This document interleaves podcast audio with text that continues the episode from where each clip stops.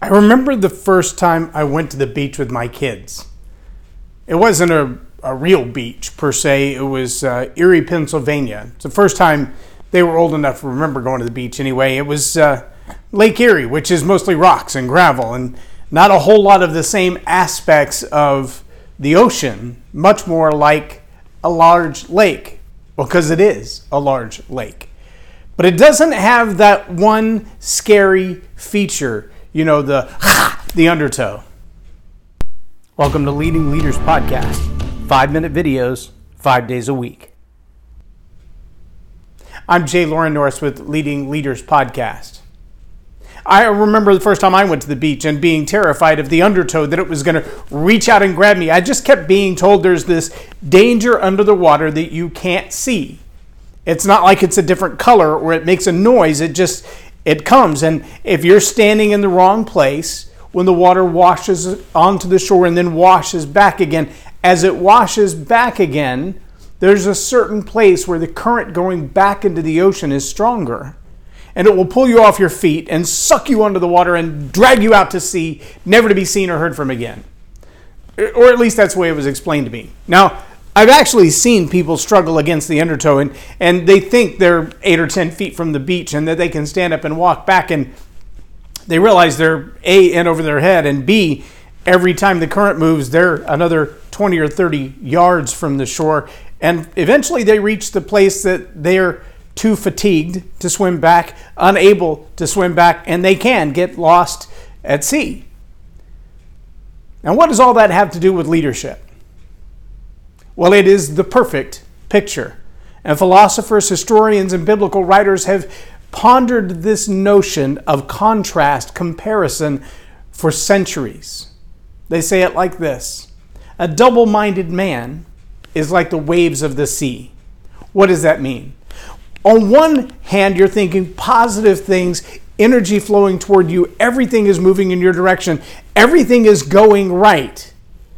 You've had those days, right? You've had those days where everything you're thinking about just seems to come to pass. You think I need to talk to that person and your phone rings and it's them.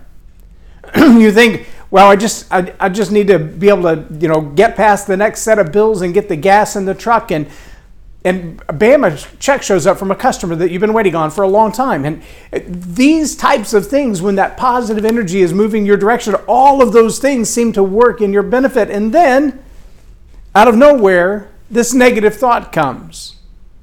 All of those things that you are resisting, those things that you're fighting against. Yesterday I talked about the chocolate cake and you know the resistance.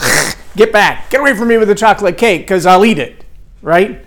I don't want to eat it. I shouldn't eat it, but I do want to eat it.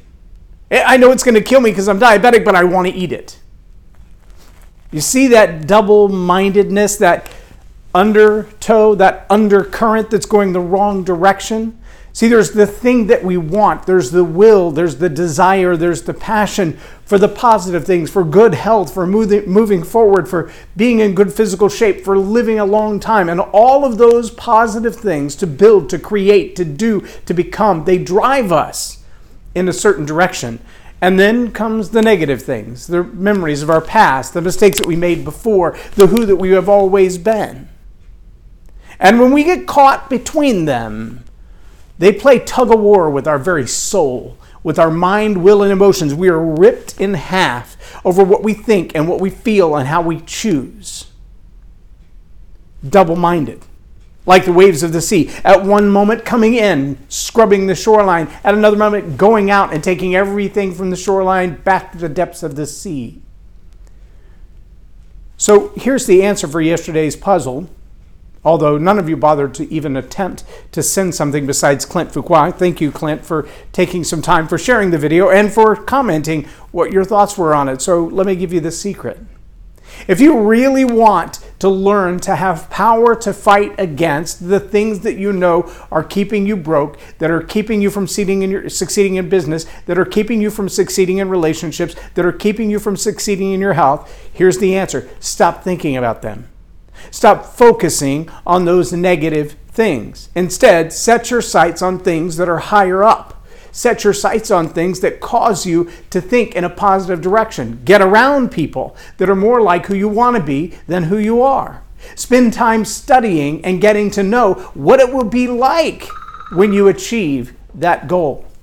When you reach the level of who you want to be, when you're doing the things you want to do, when you've attained the possessions you want to acquire, you're going to feel differently than you do now. But you can get a head start on that by surrounding yourself in environments like that, with people like that, by doing things like that now. Do the things that don't cost you money, that don't cost you heartache, that don't cost you time. But begin to do those things that are more like where you want to be than where you are. Don't be a double minded human, tossed like the waves of the sea back and forth. Choose a course and love what you want more than you hate what you don't want, because that's the undertow. I'm Jay Loren Norris with Leading Leaders Podcast for Tell It Like It Is TV. Have a blessed day. Subscribe now for our extensive video library of leadership lessons promoting faith, family, and freedom. Leadership team.